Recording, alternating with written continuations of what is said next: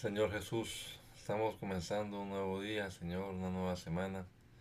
Agradecidos contigo por tu bondad, por tu misericordia, por permitirnos, Señor, este aliento de vida que hoy disfrutamos y también por permitirnos comenzar una vez más eh, nuestro día, Señor, con la lectura bíblica matutina que tenemos acordada con nuestros hermanos, Señor. Ayúdanos a comprender lo que leamos, Señor Jesús. Estamos leyendo tu palabra, Señor, esas epístolas tan importantes y queremos comprenderla de verdad, Dios. Obra en medio nuestro, Padre amado. Te lo rogamos, Señor Jesús. Danos de tu Santo Espíritu y ayúdanos a comprender tu palabra. En el nombre poderoso de Jesús, te rogamos, Señor. Amén. Amén. Romanos, perdón, primera, segunda carta a los Corintios, capítulo número 2, en la nueva versión internacional. Dice la palabra del Señor. En efecto, decidí no hacerles otra visita que les causara tristeza, porque si yo los entristezco, ¿quién me brindará alegría sino aquel a quien yo haya entristecido? Les escribí como lo hice para que al llegar yo, los que debían alegrarme no me causaran tristeza. Estaba confiado de que todos ustedes harían suya mi alegría le escribí con gran tristeza y angustia de corazón y con muchas lágrimas, no para entristecerlos, sino para darles a conocer la profundidad del amor que les tengo. Si alguno ha causado tristeza, no me la ha causado solo a mí hasta cierto punto. Y lo digo para no exagerar será causado a todos ustedes. Para él es suficiente el castigo que les impuso la mayoría. Más bien deberían perdonarlo y consolarlo para que no sea consumido por la excesiva tristeza. Por eso le ruego que reafirmen su amor hacia él. Con este propósito le escribí para ver si pasan la prueba de la completa obediencia. A quien ustedes perdonen, yo también lo perdono. De hecho, si había algo que perdonar, lo he perdonado por consideración a ustedes en presencia de Cristo, para que Satanás no se aproveche de nosotros, pues no ignoramos sus artimañas. Ahora bien, cuando llegué a Troas para predicar el Evangelio de Cristo, descubrí que el Señor me había abierto puertas. Aún así, me sentí intranquilo por no haber encontrado allí a mi hermano Tito, por lo cual me despedí de ellos y me fui a Macedonia. Sin embargo, gracias a Dios que en Cristo siempre nos lleva triunfantes y por medio de nosotros esparce por todas partes la fragancia de su conocimiento. Porque para Dios, nosotros somos el aroma de Cristo entre los que se salvan y entre los que se pierden. Para esto somos olor de muerte para los que, que los lleva a la muerte. Para aquellos olor de vida que los lleva a la vida. ¿Y quién es competente para semejante tarea? A diferencia de muchos, nosotros no somos de los que trafican con la palabra de Dios, más bien hablamos con sinceridad delante de Él en Cristo como enviados de Dios que somos. ¿Acaso comenzamos otra vez a recomendarnos a nosotros mismos? ¿O acaso tenemos que presentarles o pedirles a ustedes cartas de recomendación como hacen algunos? Ustedes mismos son nuestra carta, escrita en nuestro corazón conocida y leída por todos. Es evidente que ustedes son una carta de Cristo, expedida por nosotros, escrita no con tinta, sino con el Espíritu del Dios viviente, no en tablas de piedra, sino en tablas de carne, en los corazones.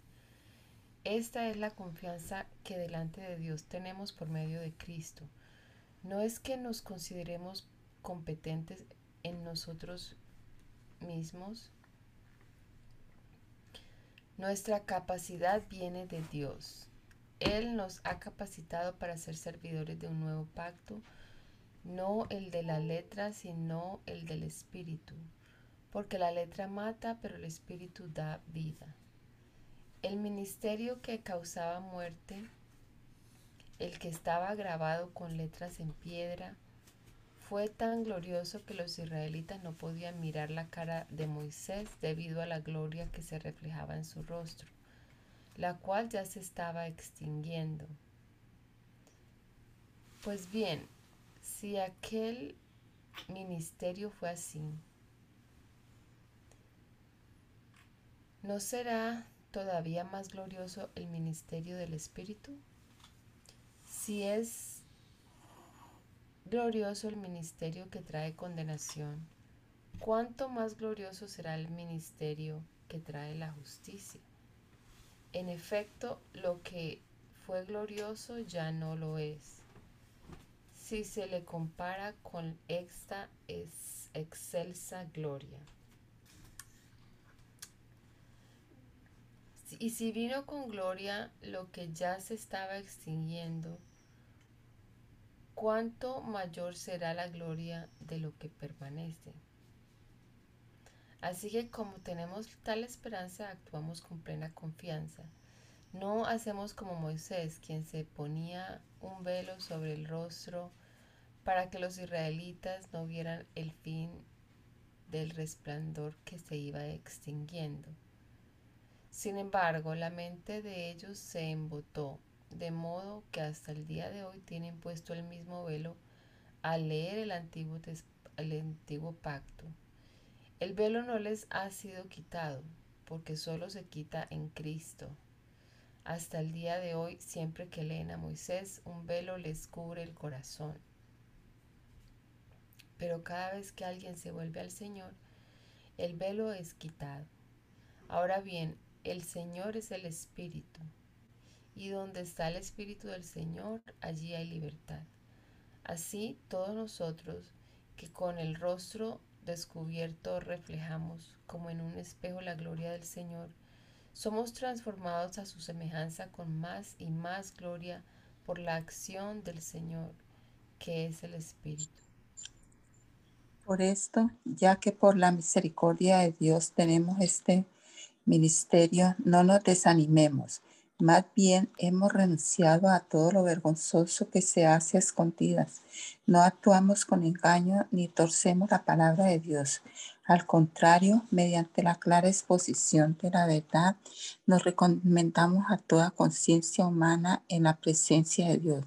Pero si nuestro evangelio está encubierto, lo está para los que se pierden. El Dios de este mundo ha cegado la mente de estos incrédulos para que no vean la luz del glorioso Evangelio de Cristo, el cual es la imagen de Dios. No nos predicamos a nosotros mismos, sino a Jesucristo como Señor.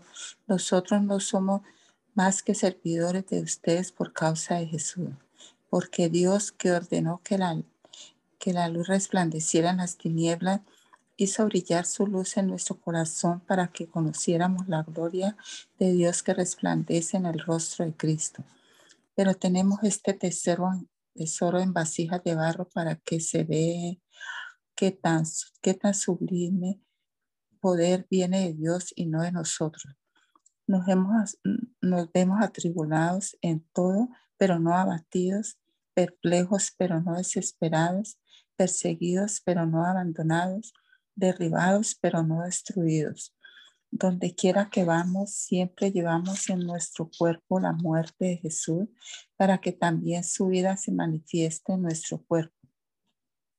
Pues a nosotros los que vivimos siempre se nos entrega a la muerte por causa de Jesús para que también su vida se manifieste en nuestro cuerpo mortal. Así que la muerte actúa en nosotros y en ustedes la vida. Escrito está, creí y por eso hablé. Con ese mismo espíritu de fe también nosotros creemos y por eso hablamos. Pues sabemos que aquel que resucitó al Señor Jesús nos resucitará también a nosotros con él y nos llevará junto con ustedes a su presencia. Todo esto es por el bien de ustedes para que la gracia que está alcanzando a más y más personas haga abundar la acción de gracias para la gloria de Dios. Por tanto, no nos desanimemos. Al contrario, aunque por fuera nos vamos desgastando, por dentro nos vamos renovando día tras día, pues los sufrimientos ligeros y efímeros que ahora padecemos producen una gloria eterna que vale muchísimo más que todo sufrimiento. Así que no nos fijamos en lo visible, sino en lo invisible, ya que lo que se ve es pasajero, mientras que lo que no se ve es eterno. De hecho, sabemos que si esta tienda de campaña en que vivimos se deshace, tenemos de Dios un edificio, una casa eterna en el cielo, no construida por manos humanas. Mientras tanto, suspiramos, anhelando ser revestidos de nuestra morada celestial, porque cuando seamos revestidos, se nos hallará desnudos. desnudos. No, vestidos no se nos hallará desnudos. Realmente vivimos en esta tienda de campaña suspirando y agobiados, pues no deseamos ser desvestidos, sino revestidos para que lo mortal sea absorbido por la vida. Es Dios quien nos ha hecho para este fin y nos ha dado su espíritu como garantía de sus promesas. Por eso mantenemos siempre la confianza, aunque sabemos que mientras vivamos en este cuerpo estaremos alejados del Señor. Vivimos por fe, no por vista. Así que nos mantenemos confiados y preferiríamos ausentarnos de este cuerpo y vivir junto al Señor. Por eso nos empeñamos en agradarle, ya que ya sea que vivamos en nuestro cuerpo o que lo hayamos dejado. Porque es necesario que todos comparezcamos ante el tribunal de Cristo, para que cada uno reciba lo que le corresponda según lo bueno o malo que haya hecho mientras vivió en el cuerpo. Por tanto, como sabemos lo que es temer al Señor, tratamos de persuadir a todos, aunque para Dios es evidente lo que somos, y espero que también lo sea para la conciencia de ustedes. No buscamos el, el recomendarnos otra vez a ustedes, sino que les damos una oportunidad de sentirse orgullosos de nosotros para que tengan con qué responder a los que se dejan llevar por las apariencias y no por lo que hay dentro del corazón. Si estamos locos, es por Dios, y si estamos cuerdos, es por ustedes. El amor de Cristo nos obliga, porque estamos convencidos de que uno murió por todos, y por consiguiente todos murieron. Y Él murió por todos, para que los que viven ya no vivan para sí, sino para el que murió por ellos y fue resucitado. Así que de ahora en adelante no consideramos a nadie según criterios meramente humanos. Aunque antes conocimos a Cristo de esta manera, ya no lo conocemos así. Por lo tanto, si alguno está en Cristo, es una nueva creación. Lo viejo ha pasado, ha llegado ya lo nuevo. Todo esto proviene de Dios quien por medio de Cristo nos reconcilió consigo mismo y nos dio el ministerio de la reconciliación. Esto es, eh, esto es que en Cristo Dios estaba reconciliando al mundo consigo mismo, no tomándoles en cuenta sus pecados y encargándonos a nosotros el mensaje de la reconciliación. Así que somos embajadores de Cristo, como si Dios los exhortara a ustedes por medio de nosotros en nombre de Cristo, les rogamos que se reconcilien con Dios. Al que no cometió pecado alguno, por nosotros, Dios lo trató como pecador, para que, él, para que en Él recibiéramos la justicia de Dios. Nosotros somos, nosotros, nosotros colaboradores de Dios, le rogamos que no reciban su gracia en vano, porque Él dice, en el momento propicio te escuché. y en el día de salvación te ayudé. Les digo que este es el momento propicio de Dios. Hoy es el día de salvación. Por nuestra parte, nadie damos motivo alguno de tropiezo para que no se desacredite nuestro servicio. Más bien, en todo y con mucha paciencia nos acreditamos como servidores de Dios, en sufrimientos, privaciones y angustias, en azotes, cárceles y tumultos, en trabajos pesados, desvelos y hambre. Servimos con pureza, conocimiento, constancia y bondad. En el Espíritu Santo y en el amor sincero, con palabra de verdad y con el poder de Dios, con armas de justicia tanto ofensivas como defensivas, por honra y por deshonra, por mala y por buena fama, veraces, pero tenidos por engañadores, conocidos, pero tenidos por desconocidos, como moribundos, pero aún con vida, golpeados, pero no muertos, aparentemente tristes, pero siempre alegres, pobres en apariencia, pero enriqueciendo a muchos, como si no tuviéramos nada, pero poseyéndolo todo. Hermanos Corintios, les hemos hablado con toda franqueza, les hemos abierto de par en par nuestro corazón. Nunca les hemos negado nuestro afecto, pero ustedes sí nos niegan el suyo. Para corresponder del mismo modo les hablo como si fueran mis hijos. Abran también su corazón de par en par. No formen yunta con los incrédulos. ¿Qué tienen en común la justicia y la maldad? ¿O qué comunión puede tener la luz con la oscuridad? ¿Qué armonía tiene Cristo con el diablo? ¿Qué tienen en común un creyente con un incrédulo? ¿En qué concuerdan el templo de Dios y los ídolos? porque nosotros somos templo del Dios viviente. Como él ha dicho, viviré con ellos y caminaré entre ellos, yo seré su Dios y ellos serán mi pueblo. Por tanto, el Señor añade, salgan de medio de ellos y apártense, no toquen nada impuro y yo lo recibiré y yo seré un padre para ustedes y ustedes serán mis hijos y mis hijas, dice el Señor Todopoderoso. Como tenemos estas promesas, queridos hermanos, Purifiquémonos de todo lo que contamina el cuerpo y el espíritu, para completar en el temor de Dios la obra de nuestra santificación. Hagan lugar para nosotros en su corazón. A nadie hemos agraviado, a nadie hemos corrompido, a nadie hemos explotado. No digo esto para condenarlos. Ya les he dicho que tienen un lugar tan amplio en nuestro corazón que con ustedes viviríamos o moriríamos. Les tengo mucha confianza y me siento muy orgulloso de ustedes. Estoy muy animado. En medio de todas nuestras aflicciones se desborda mi alegría. Cuando llegamos a Macedonia nuestro cuerpo no tuvo ningún descanso, sino que nos vimos acosados por todas partes, conflictos por fuera, temores por dentro. Pero Dios, que consuela a los abatidos, nos consoló con la llegada de Tito, y no solo con su llegada, sino también con el consuelo que él había recibido de ustedes. Él nos habló del anhelo, de la profunda tristeza y de la honda preocupación que ustedes tienen por mí, lo cual me llenó de alegría. Si bien los entristecí con mi carta, no me pesa, es verdad que antes me pesó porque me di cuenta de que por un tiempo mi carta los había entristecido. Sin embargo, ahora me alegro, no porque se hayan entristecido, sino porque su tristeza los llevó al arrepentimiento. Ustedes se entristecieron tal como Dios lo quiere, de modo que nosotros de ninguna manera los hemos perjudicado.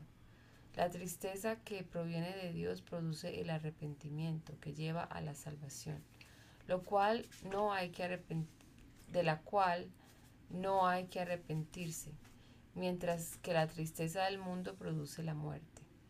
Fíjense lo que ha producido en ustedes esta tristeza que proviene de Dios, que empeñó, que, que empeño, qué afán por disculparse, qué indignación, qué temor, qué anhelo, Qué preocupación, qué disposición para ver que se haga justicia.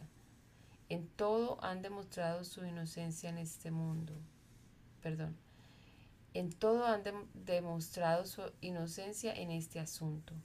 Así que a pesar de que les escribí no fue por causa del ofensor ni del ofendido, sino más bien para que delante de Dios se dieran cuenta por ustedes mismos de cuánto interés tienen en nosotros. Todo esto nos reanima. Además del consuelo que hemos recibido, nos alegró muchísimo al ver lo feliz que estaba Tito, debido a que todos ustedes fortalecieron su espíritu. Ya le había dicho que me sentía orgulloso de ustedes y no me han hecho quedar mal. Al contrario, así como todo lo que les dijimos es verdad, también resultaron ciertos los elogios que hice de ustedes delante de Tito. Y él les tiene aún más cariño al recordar que todos ustedes fueron obedientes y lo recibieron con temor y temblor. Me alegro de que puedo confiar plenamente en ustedes. Ahora, hermanos, queremos que se enteren de la gracia que Dios ha dado a las iglesias de Macedonia. En medio de las pruebas más difíciles, su desbordante alegría y su extrema pobreza abundaron en rica generosidad. Soy, soy testigo de que dieron espontáneamente tanto como pedían y aún más de lo que podían rogándonos con insistencia que les concediéramos el privilegio de tomar parte en esta ayuda para los santos. Incluso hicieron más de lo que esperábamos, ya que se entregaron a sí mismos primeramente al Señor y después a nosotros conforme a la voluntad de Dios. De modo que rogamos a Tito que llevara a feliz término esta obra de gracia entre ustedes, puesto que ya la había comenzado pero ustedes, así como sobresalen en todo, en fe, en palabra, en conocimiento, en dedicación y en su amor hacia nosotros, procuren también sobresalir en esta gracia de dar. No es que esté dándoles órdenes, sino que quiero probar la sinceridad de su amor en comparación con la dedicación de los demás. Ya conocen la gracia de nuestro Señor Jesucristo, que aunque era rico por causa de ustedes, se hizo pobre para que mediante su pobreza ustedes llegaran a ser ricos. Aquí mi consejo sobre lo que les conviene en este asunto. El año pasado ustedes fueron los primeros no solo en dar, sino también en querer hacerlo. Lleven ahora a feliz término la obra para que, según sus posibilidades, cumplan con lo que de buena gana propusieron.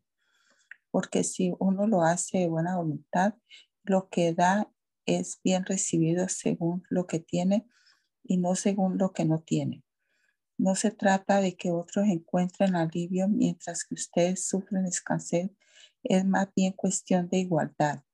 En las circunstancias actuales, la abundancia de ustedes suplirá lo que ellos necesitan para que a su vez la abundancia de ellos supla lo que ustedes necesitan. Así habrá igualdad como está escrito. Ni al que recogió mucho le sobraba, ni al que recogió poco le faltaba. Gracias a Dios que puso en el corazón de Tito la misma preocupación que yo tengo por ustedes. De hecho, cuando accedió a nuestra petición de ir a verlo, lo hizo con mucho entusiasmo y por su propia Junto con él les enviamos al hermano que se ha ganado el reconocimiento de todas las iglesias por los servicios prestados al Evangelio. Además, las iglesias lo escogieron para que nos acompañe cuando llevemos la ofrenda, la cual administramos para honra al Señor y demostrar nuestro ardiente deseo de servir. Queremos evitar cualquier crítica sobre la forma en que administramos este generoso donativo porque procuramos hacer lo correcto, no solo delante del Señor, sino también delante de los demás. Con ellos les enviamos a nuestro hermano que nos ha demostrado con frecuencia y de muchas maneras que es diligente y ahora lo es aún más por la gran confianza que tiene en usted. En cuanto a Tito, es mi compañero y colaborador entre ustedes y en cuanto a los otros hermanos, son enviados de las iglesias, son una honra para Cristo. Por tanto, den a estos hombres una prueba de su amor y muéstrenles por qué nos sentimos orgullosos de ustedes para testimonio de las iglesias. No hace falta que les escriba acerca de esta ayuda para los santos, porque conozco la buena disposición de ustedes que ustedes tienen. Esto lo he comentado con orgullo entre los macedonios, diciéndoles que desde el año pasado ustedes, los de Acaya, estaban preparados para dar. El entusiasmo de ustedes ha servido de estímulo a la mayoría de ellos. Con todo, les envío a estos hermanos para que en este asunto no resulte vano nuestro orgullo por ustedes, sino que estén preparados, como ya he dicho que lo estarían. No sea que algunos macedonios vayan conmigo los encuentren desprevenidos. En este caso, nosotros, por no decir nada de ustedes, nos avergonzaríamos por haber estado tan seguros. Así que me pareció necesario rogar a estos hermanos que se adelantaran a visitarlos y completaran, las, completaran los preparativos para esa generosa colecta que ustedes habían prometido. Entonces estará lista como una ofrenda generosa, no como una tacañería. Recuerden esto, el que siembra escasamente, escasamente cosechará, y el que siembra en abundancia, en abundancia cosechará. Cada uno debe dar según lo que haya decidido en su corazón, no de mala gana ni por obligación, porque Dios ama al que da con alegría. Y Dios puede hacer que toda y Dios puede hacer que toda gracia abunde para ustedes, de manera que siempre, en toda circunstancia, tengan todo lo necesario y toda buena obra abunde en ustedes.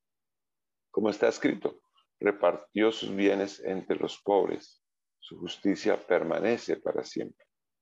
El que le suple semilla al que siembra, también le suplirá pan para que coma. Aumentará los cultivos y hará que ustedes produzcan una abundante cosecha de justicia. Ustedes serán enriquecidos en todo sentido para que en toda ocasión puedan ser generosos y para que por medio de nosotros la generosidad de ustedes resulte en acción de gracias a Dios. Esta ayuda, que es un servicio sagrado, no solo suple los, las necesidades de los santos, sino que también redunda en abundantes acciones de gracias a Dios. En efecto, al recibir esta demostración de servicio, ellos alabarán a Dios por la obediencia con que ustedes acompañan la, la confesión del Evangelio de Cristo y por su generosa solidaridad con ellos y con todos. Además, en las oraciones de ellos por ustedes, expresarán el afecto que les tienen por la sobreabundante gracia que ustedes han recibido de Dios. Gracias a Dios por su don inefable.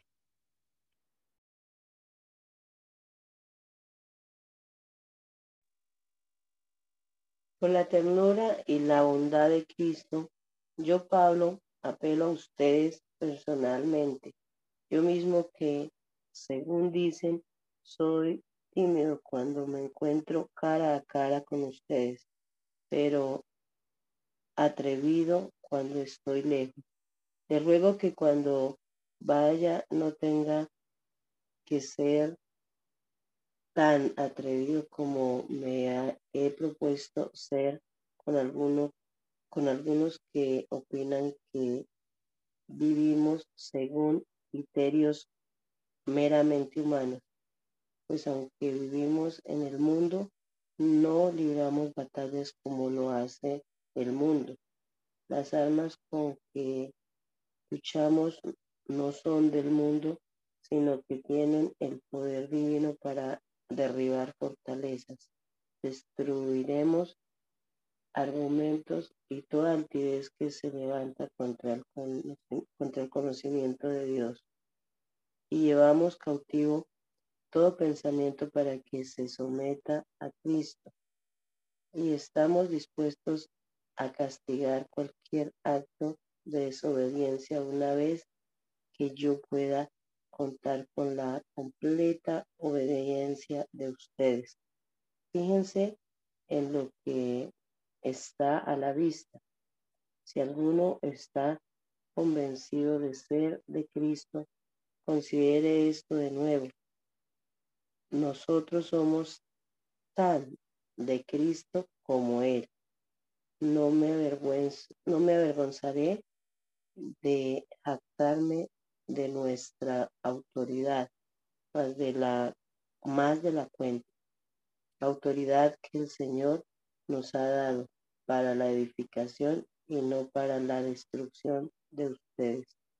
No quiero dar la impresión de que trato de asustarlos con mis cartas, pues algunos dicen, sus cartas son duras y fuertes, pero él en persona no impresiona a nadie y como orden y como orador es un fracaso,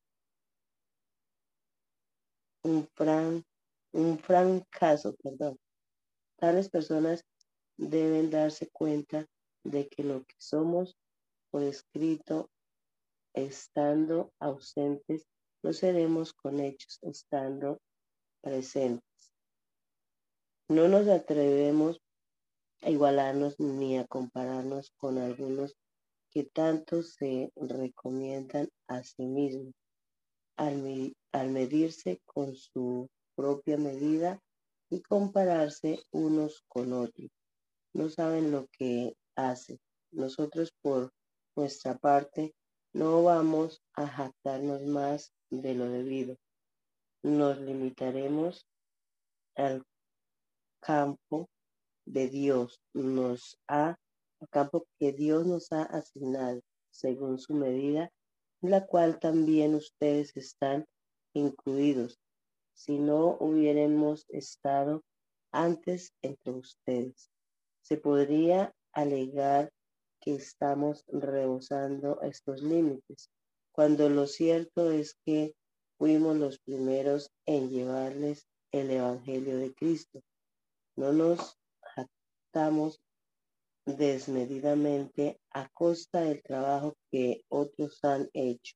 Al contrario, esperamos que según vaya creciendo la fe de ustedes, también nuestro campo de acción entre ustedes se amplíe grandemente para poder predicar el Evangelio más allá de sus regiones sin tener que jactarnos de del trabajo ya hecho por otro.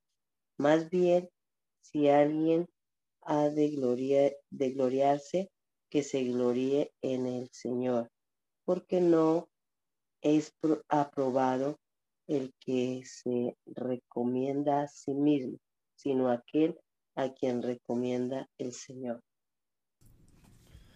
Ojalá me aguanten unas cuantas tonterías. Sí, aguántenmelas. El celo que siento por ustedes proviene de Dios, pues lo tengo, los tengo prometidos a un solo esposo que es Cristo, para presentárselos como una virgen pura. Pero me temo que así como la serpiente con su astucia engañó a Eva, los pensamientos de ustedes se han desviado de un compromiso puro y sincero con Cristo. Si alguien llega a ustedes predicando a un Jesús diferente del que les hemos predicado nosotros, o si reciben un espíritu o un evangelio diferentes de los que ya recibieron, a ese lo aguantan con facilidad. Pero considero que en nada soy inferior a esos superapóstoles. Quizás yo no sea, yo sea un mal orador, pero tengo conocimiento. Esto se lo hemos demostrado a ustedes una y mil, de una y mil maneras. Es que cometí un pecado al humillarme yo para enaltecerlos a ustedes, predicándoles el Evangelio de Dios gratuitamente. De hecho, despojé a otras iglesias al recibir de ellas ayuda para servirles a ustedes. Cuando estuve entre ustedes y necesité algo, no fui una carga para nadie, ya que los hermanos que llegaron de Macedonia suplieron mis necesidades. He evitado serles una carga en cualquier sentido y seguiré evitándolo. Es tan cierto que la verdad de Cristo está en mí, como lo es que nadie en las regiones de Acaya podrá privarme de este motivo de orgullo. ¿Por qué? ¿Porque no los amo? Dios sabe que sí, pero seguiré haciendo lo que hago a fin de quitar todo pretexto de aquellos que buscan una oportunidad de hacerse iguales a nosotros, se jactan de lo que hacen. Tales individuos son falsos apóstoles, obreros estafadores que se disfrazan de apóstoles de Cristo, de Cristo. Y no es de extrañar, ya que Satanás mismo se disfraza de ángel de luz. Por eso no es de sorprenderse que sus servidores se disfracen de servidores de la justicia. Por su, por su fin corresponderá con lo que merecen sus acciones. Lo repito, que nadie me tenga por insensato, pero aun cuando así me consideren, de todos modos recíbanme para poder jactarme un poco. Al jactarme tan confiadamente, no hablo como quisiera el Señor, sino con insensatez, ya que muchos se ufanan como lo hace el mundo. Yo también lo haré. Por ser tan sensatos, ustedes de buena gana aguantan a los insensatos aguantan incluso a cualquiera que los esclaviza o los explota o se aprovecha de ustedes o se comporta con altanería o les da de bofetadas. Para vergüenza mía, confieso que hemos sido demasiado débiles. Si alguien se atreve a dárselas de algo, también yo me atrevo a hacerlo. Lo digo como un insensato. ¿Son ellos hebreos? Pues yo también. ¿Son israelitas? También yo lo soy son descendientes de Abraham, yo también. Son servidores de Cristo, qué locura. Yo lo soy más que ellos. He trabajado más arduamente, he sido encarcelado más veces, he recibido los azotes más severos, he estado en peligro de muerte repetidas veces. Cinco veces recibí de los judíos los 39 azotes. Tres veces me golpearon con varas, una vez me apedrearon, tres veces naufragué y pasé un día y una noche como náufrago en alta mar. Mi vida ha sido un continuo ir y venir de un sitio a otro en peligros de ríos, peligros de bandidos, peligros de parte de mis compatriotas, peligros a mano de los gentiles, peligros en la ciudad, peligros en el campo, peligros en el mar, peligros de parte de falsos hermanos. He pasado muchos trabajos y fatigas y muchas veces me he quedado sin dormir. He sufrido hambre y sed y muchas veces me he quedado en ayunas, he sufrido frío y desnudez. Y como si fuera poco, cada día pesa sobre mí la preocupación por todas las iglesias. Cuando alguien se siente débil, no comparto yo su debilidad. Y cuando alguien se le hace tropezar, no ardo yo de indignación. Si me veo obligado a jactarme, me jactaré en mi debilidad. El Dios y Padre del Señor Jesús, sea por siempre alabado, sabe que no miento. En Damasco el gobernador, bajo el rey Aretas, mandó que se vigilara la ciudad de los damasenos con el fin de arrestarme, pero me bajaron en un canasto por una ventana de la muralla y así escapé de las manos del gobernador. Me veo obligado a jactarme aunque nada se gane con ello. Paso a referirme a las visiones y revelaciones del Señor. Revelaciones del Señor. Conozco a un seguidor de Cristo que hace 14 años fue llevado al tercer cielo. No sé si en el cuerpo o fuera del cuerpo. Dios lo sabe. Y sé que este hombre, no sé si en el cuerpo o parte del cuerpo, Dios lo sabe, fue llevado al paraíso y escuchó cosas indecibles que a, a los humanos no se nos permite expresar. De tal hombre podría hacer alarde, pero de mí no haré alarde, sino de mis debilidades. Sin embargo, no sería insensato si decidiera jactarme porque estaría diciendo la verdad, pero no lo hago para que nadie suponga que soy más de lo que aparento y de lo que digo.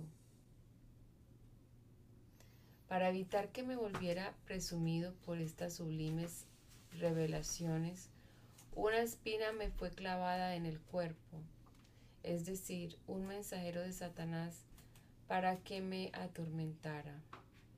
Tres veces le rogué al Señor que me la quitara, pero Él me dijo, te basta con mi gracia, pues mi poder se perfecciona en la debilidad. Por lo tanto, gustosamente haré más bien alarde de mis debilidades para que permanezca sobre mí el poder de Cristo. Por eso me regocijo en debilidades, insultos, privaciones, persecuciones y dificultades que sufro por Cristo, porque cuando soy débil, entonces soy fuerte. Me he portado como un insensato, pero ustedes me han obligado a ello.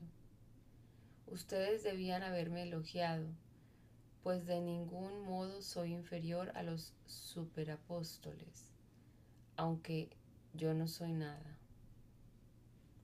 Las marcas distintivas de un apóstol, tales como señales, prodigios y milagros, se dieron constantemente entre ustedes.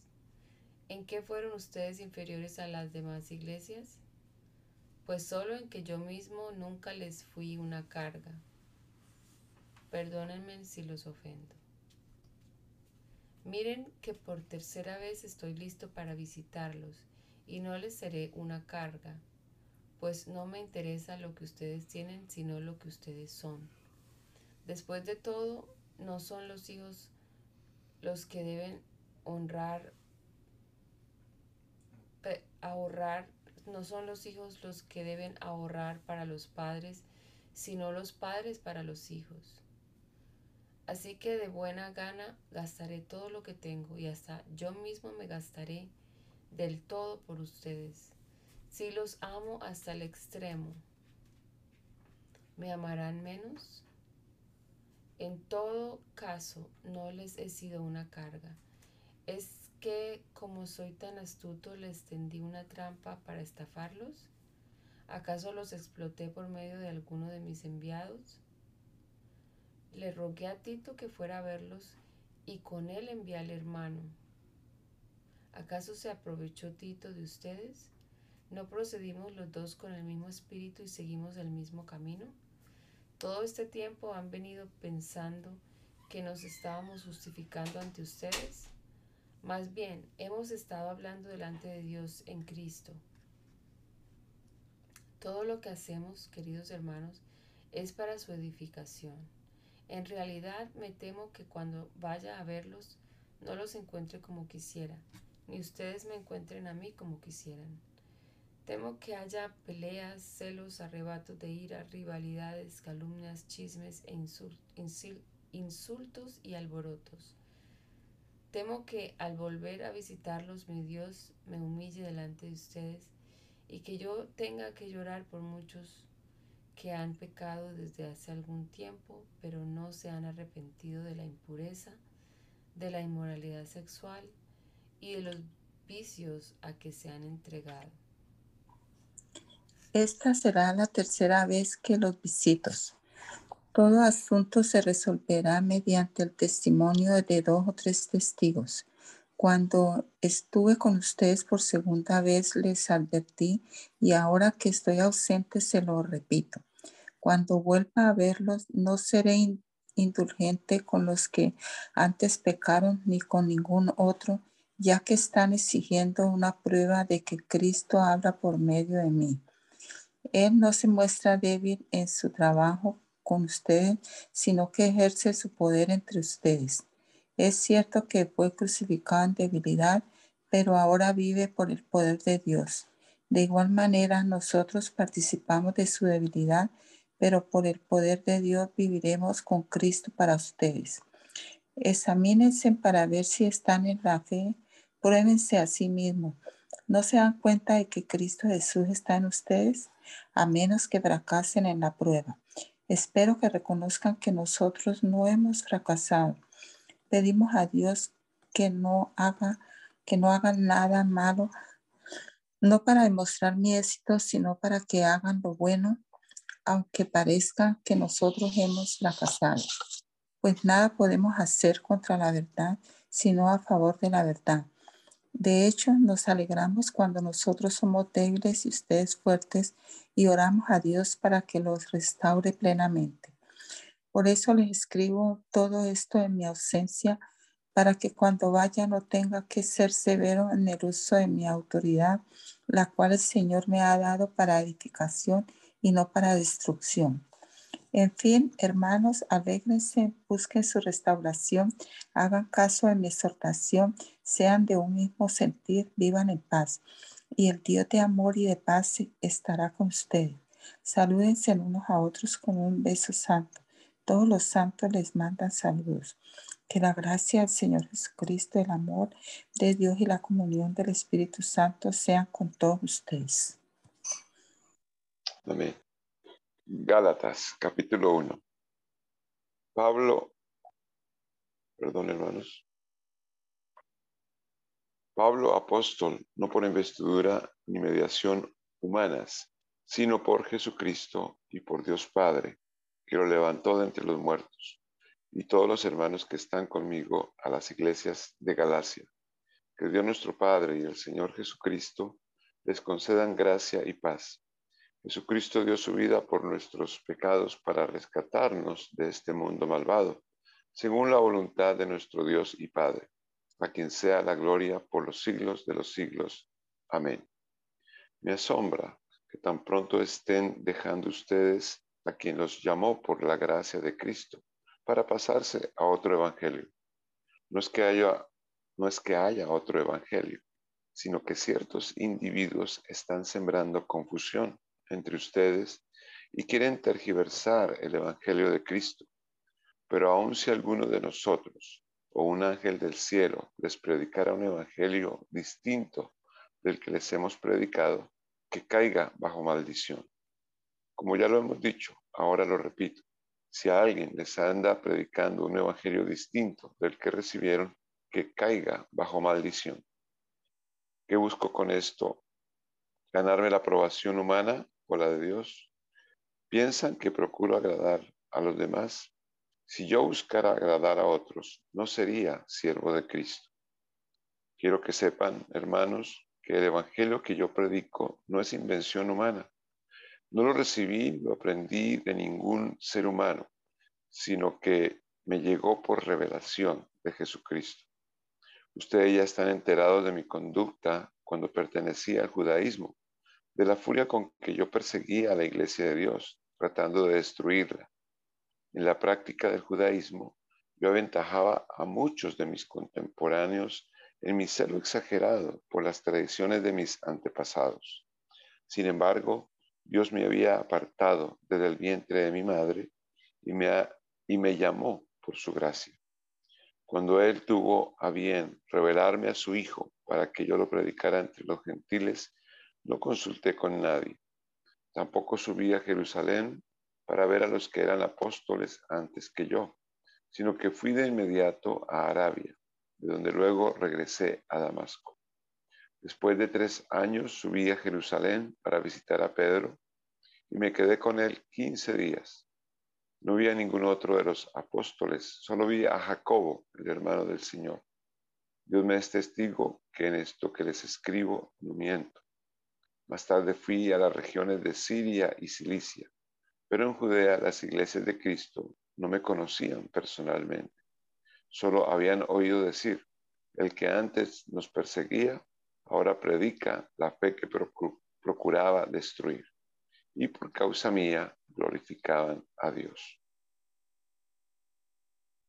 Catorce años después subí de nuevo a Jerusalén, esta vez con Bernabé llevando también a Tito. Fui en obediencia a una revelación y me reuní en privado con los que eran reconocidos como dirigentes y les expliqué el Evangelio que predico entre los gentiles, para que todo mi esfuerzo no fuera en vano. Ahora bien, ni siquiera Tito, que me acompañaba, fue obligado a circuncidarse, aunque era griego. El, el problema era que algunos falsos hermanos se habían infiltrado entre nosotros para coartar la libertad que tenemos en Cristo Jesús a fin de esclavizarnos.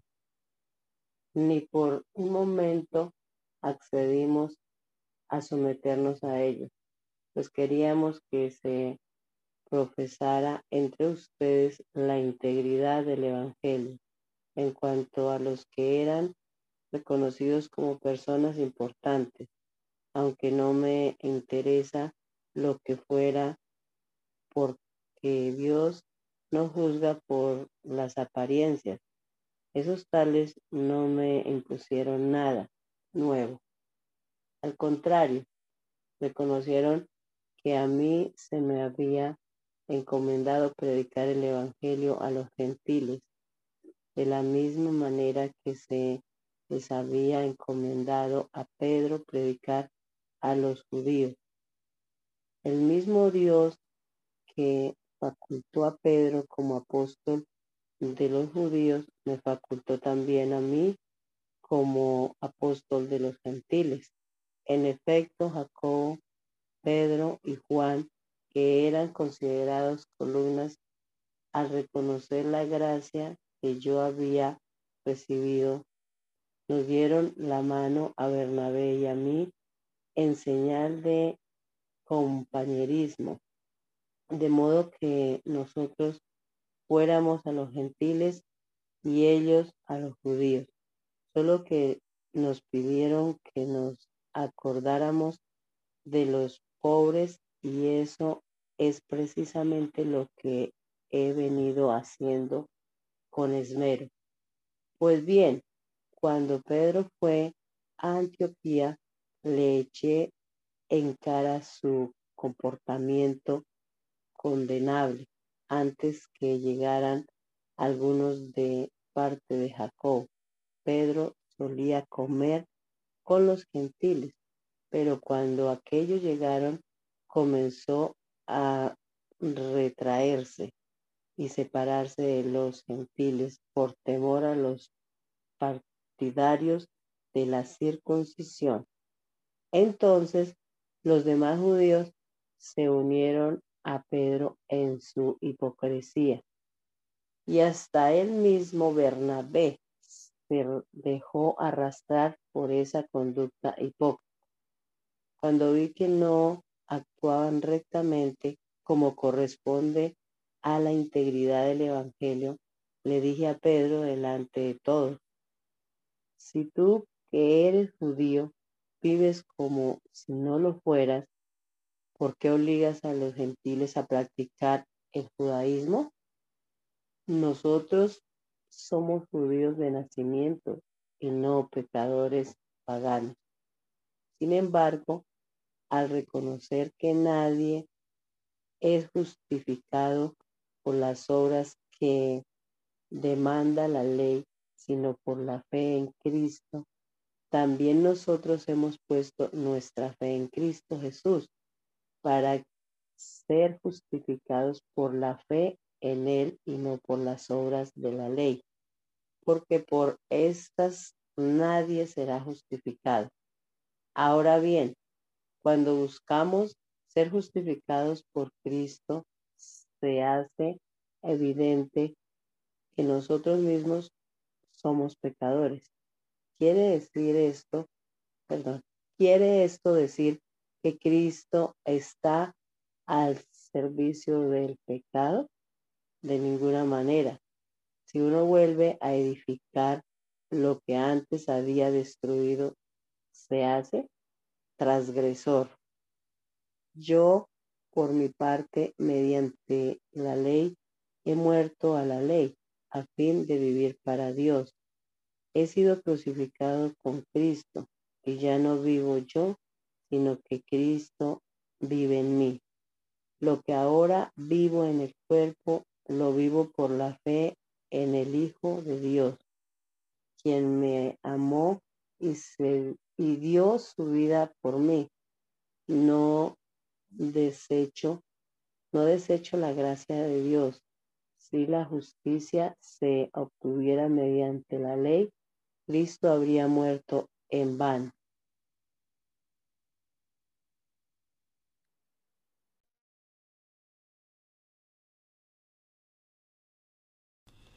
Gálatas torpes, ¿quién los ha hechizado a ustedes ante quienes Jesucristo crucificado ha sido presentado tan claramente? Solo quiero que me respondan esto. ¿Reciben, ¿Recibieron el Espíritu Santo por las obras? ¿Recibieron el Espíritu por las obras que demanda la ley o por la fe con que aceptaron el mensaje? ¿Tan torpes son? Después de haber comenzado con el Espíritu, pretenden ahora perfeccionarse con esfuerzos humanos. ¿Tanto sufrir para nada? Si es que de veras fue para nada. Al darles el Espíritu y hacer milagros entre ustedes, al darle Dios su Espíritu y hacer milagros entre ustedes, lo hace por obras que demanda la ley o por la fe que han con que han aceptado el mensaje. Así fue con Abraham, le creyó a Dios y esto se le tomó en cuenta como justicia. Por tanto, sepan que los descendientes de Abraham son aquellos que viven por la fe. En efecto, la escritura, habiendo previsto que Dios justificaría por la fe a las naciones, anunció de antemano el Evangelio a Abraham. Por medio de ti serán bendecidas todas las naciones. Así que los que viven por la fe son bendecidos junto con Abraham, el hombre de fe. Todos los que viven por las obras que demanda la ley están bajo maldición porque está escrito, maldito sea quien no practique fielmente todo lo que está escrito en el libro de la ley. Ahora bien, es evidente que por la ley nadie es justificado delante de Dios porque el justo vivirá por la fe. La ley no se basa en la fe, sino, por el contrario, quien practique estas cosas vivirá por ellas. Cristo nos rescató de la maldición de la ley al hacerse maldición por nosotros, pues está escrito maldito todo el que es colgado en un madero. Así sucedió para que por medio de Cristo Jesús la bendición prometida a Abraham llegara a las naciones y para que por la fe recibiéramos el Espíritu según la promesa. Hermanos, voy a ponerles un ejemplo. Aún en el caso de un pacto humano nadie puede anularlo ni añadirle nada una vez que, se que ha sido ratificado. Ahora bien, las promesas se le hicieron a Abraham y a su descendencia. La escritura no dice y a los descendientes, como refiriéndose a muchos, sino y a tu descendencia, dando a entender uno solo que es Cristo. Lo que quiero decir es esto. La ley que vino 430 años después no anula el pacto que Dios había ratificado previamente. De haber sido así, quedaría sin efecto la promesa. Si la herencia fue se basa en la ley, ya no se basa en la promesa, pero Dios se la concedió gratuitamente a Abraham mediante una promesa. Entonces, ¿cuál es el propósito de la ley? Fue añadida por causa de las transgresiones hasta que viniera la descendencia a la cual se le hizo la promesa. La ley se promulgó por medio de ángeles, por conducto de un mediador. Ahora bien, no hace falta mediador si hay una sola parte, y sin embargo, Dios es uno solo. Si esto es así, ¿estará la ley en contra de las promesas de Dios? De ninguna manera. Si se hubiera promulgado una ley capaz de dar vida, entonces sí que la justicia se basaría en la ley. Pero la justicia declara, pero la escritura declara que todo el mundo es prisionero del pecado para que mediante la fe en Jesucristo lo prometido se les conceda a los que creen. Antes de venir esta fe, la ley nos tenía presos, encerrados, hasta que la fe se revelara. Así que la ley vino a ser nuestra, nuestro guía encargado de conducirnos a Cristo para que fuéramos justificados por la fe. Pero ahora que ha llegado la fe, ya no estamos sujetos a la guía. Todos ustedes son hijos de Dios mediante la fe en Cristo Jesús porque todos los que han sido bautizados en Cristo se han revestido de Cristo. Ya no hay judío, ni griego, esclavo, ni libre, hombre, ni mujer, sino que todos ustedes son uno solo en Cristo Jesús. Y si ustedes pertenecen a Cristo, son la descendencia de Abraham y herederos según la promesa. En otras palabras, mientras el heredero es menor de edad, en nada se diferencia de un esclavo, a pesar de ser dueño de todo al contrario, está bajo el cuidado de tutores y administradores hasta la fecha fijada por su padre. Así también nosotros, cuando éramos menores, estábamos esclavizados por los principios de este mundo. Pero cuando se cumplió el plazo, Dios envió a su Hijo, nacido de una mujer, nacido bajo la ley, para rescatar a los que estaban bajo la ley. Perdón a fin, de que fuéramos adoptados como hijos. Ustedes ya son hijos. Dios ha enviado a nuestros corazones el espíritu de su Hijo que clama, Abba, Padre. Así que ya no eres esclavo, sino hijo. Y como eres hijo, Dios te ha hecho también heredero. Antes, cuando no conocían a Dios, ustedes eran esclavos de los que en realidad no son dioses. Pero ahora que conocen a Dios, o más bien que Dios los conoce a ustedes, ¿cómo es que quieren regresar a estos, esos principios ineficaces y sin valor? ¿Quieren volver a ser esclavos de ellos? Ustedes siguen guardando los días de fiesta, meses, estaciones y años Temo por ustedes que tal vez me haya estado esforzando en vano. Hermanos, yo me he identificado con ustedes. Les suplico que ahora se identifiquen conmigo. No es que me hayan ofendido en algo. Como bien saben, la primera vez que les prediqué el Evangelio fue debido a una enfermedad. Y aunque esta fue una prueba para ustedes, no me trataron con desprecio ni desdén. Al contrario, me recibieron como a un ángel de Dios, como si se tratara de Cristo Jesús. Pues bien, ¿qué pasó con todo ese entusiasmo? Me consta que, de haberle sido posible, se habrían sacado los ojos para dármelos. Y ahora resulta que, por decirles la verdad, me he vuelto su enemigo. Esos que muestran mucho interés por ganárselos a ustedes no abrigan buenas intenciones. Lo que quieren es alejarlos de nosotros para que ustedes se entreguen a ellos. Está bien mostrar interés con tal de que ese interés sea bien intencionado y constante y que no se manifieste solo cuando yo estoy con ustedes. Queridos hijos, por quienes vuelvo a sufrir dolores de parto hasta que Cristo sea formado en ustedes ¿Cómo quisiera estar ahora con ustedes y hablarles de otra manera? Porque lo que están haciendo me tiene perplejo. Díganme ustedes, los que quieren estar bajo la ley, ¿por qué no le prestan atención a lo que la ley misma dice? ¿Acaso no está escrito que Abraham tuvo dos hijos, uno de la esclava y otro de la libre? El de la esclava nació por decisión humana, pero el de la libre nació en cumplimiento de una promesa. Ese relato puede interpretarse en sentido figurado. Estas mujeres representan dos pactos. Uno, que es Agar, procede del monte Sinaí y tiene hijos que nacen para ser esclavos.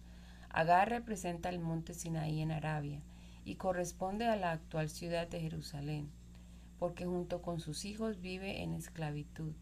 Pero la Jerusalén celestial es libre, y esa es nuestra madre, porque está escrito, Tú, mujer estéril que nunca has dado a la luz, grita de alegría.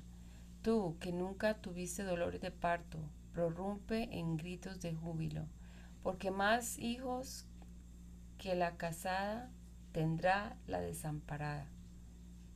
Ustedes, hermanos, al igual que Isaac, son hijos por la promesa. Y así como en aquel tiempo el hijo nacido por decisión humana persiguió al hijo nacido por el Espíritu, Así también sucede ahora. Pero, ¿qué dice la escritura? Echa de aquí a la esclava y a su hijo. El hijo de la esclava jamás tendrá parte en la herencia con el, de, hijo de la libre. Así que, hermanos, no somos hijos de la esclava, sino de la libre. Cristo nos libertó para que vivamos en libertad. Por lo tanto, manténganse firmes y no se sometan nuevamente al yugo de esclavitud. Escuchen bien, yo, Pablo, les digo que si se hacen circuncidar, Cristo no les servirá de nada. De nuevo declaro que todo el que hace circuncidar está obligado, todo el que se hace circuncidar está obligado a practicar toda la ley. Aquellos de entre ustedes que tratan de ser justificados por la ley han roto con Cristo, han caído de la gracia. Nosotros, en cambio, por obra del Espíritu y mediante la fe, aguardamos con ansia la justicia que es nuestra esperanza. En Cristo Jesús de nada vale estar o no estar circuncidados, lo que vale es la fe que actúa mediante el amor. Ustedes estaban corriendo bien ¿Quién los estorbó para que dejaran de obedecer a la verdad? Tal instigación no puede venir de Dios, que es quien los ha llamado. Un poco de levadura fermenta toda la masa. Yo por mi parte confío en el Señor que ustedes no pensarán de otra manera. El que los está perturbando será castigado, sea quien sea. Hermano, si es, si es verdad que yo todavía predico la circuncisión, ¿por qué se me sigue persiguiendo? Si tal fuera mi predicación, la cruz no ofendería tanto. Ojalá que esos instigadores acabaran por mutilarse del todo. Les hablo así, hermanos, porque ustedes han sido llamados a ser libres, pero no se valgan de esa libertad para dar rienda suelta a sus pasiones. Más bien sírvanse unos a otros con amor. En efecto, toda la ley se resume en un solo mandamiento. Ama a tu prójimo como a ti mismo. Pero si siguen mordiéndose y devorándose, tengan cuidado, no sea que acaben por destruirse unos a otros. Así que les digo, vivan por el Espíritu y no seguirán los deseos de la naturaleza pecaminosa, porque ésta desea lo que es contrario al Espíritu y el Espíritu desea lo que es contrario a ella. Los dos se oponen entre sí, de modo que ustedes no pueden hacer lo que quieren. Pero si los guía el Espíritu, no están bajo la ley. Las obras de la naturaleza pecaminosa se conocen bien. Inmoralidad sexual, impureza y libertinaje, idolatría y brujería, odio, discordia, celo, arrebatos de ira, rivalidades, disensiones, sectarismos y envidia, borracheras, orgías y otras cosas parecidas. Les advierto ahora, como antes lo hice, que los que practican tales cosas no heredarán el reino de Dios. En cambio, el fruto del Espíritu es amor, alegría, paz, paciencia, amabilidad, bondad, fidelidad, humildad y dominio propio. No hay ley que condene estas cosas. Los que son de Cristo Jesús han crucificado la naturaleza pecaminosa con sus pasiones y deseos. Si el Espíritu nos da vida, andemos guiados por el Espíritu. No dejemos que la vanidad nos lleve a irritarnos y a envidiarnos unos a otros. Señor Jesús, te damos gracias en esta mañana por este tiempo que nos has permitido leer tu santa palabra. Gracias, oh Dios, porque vamos avanzando en este proyecto. Y te pedimos, Señor, que nos ayudes a comprenderla, a practicar tu palabra y también a compartirla cada día, Señor. Ponemos en tu presencia este día, esta semana que inicia, que tú seas bendiciendo la obra de las manos de cada uno de mis hermanos, ayudándonos en todas las eh, actividades y compromisos que tengamos esta semana. Gracias, oh Dios, nos ponemos en tus manos y pedimos siempre tu gracia. Bendice a cada uno de mis hermanos que están aquí unidos a través de este medio, participando de la misma manera. En el nombre del Señor Jesús. Amén.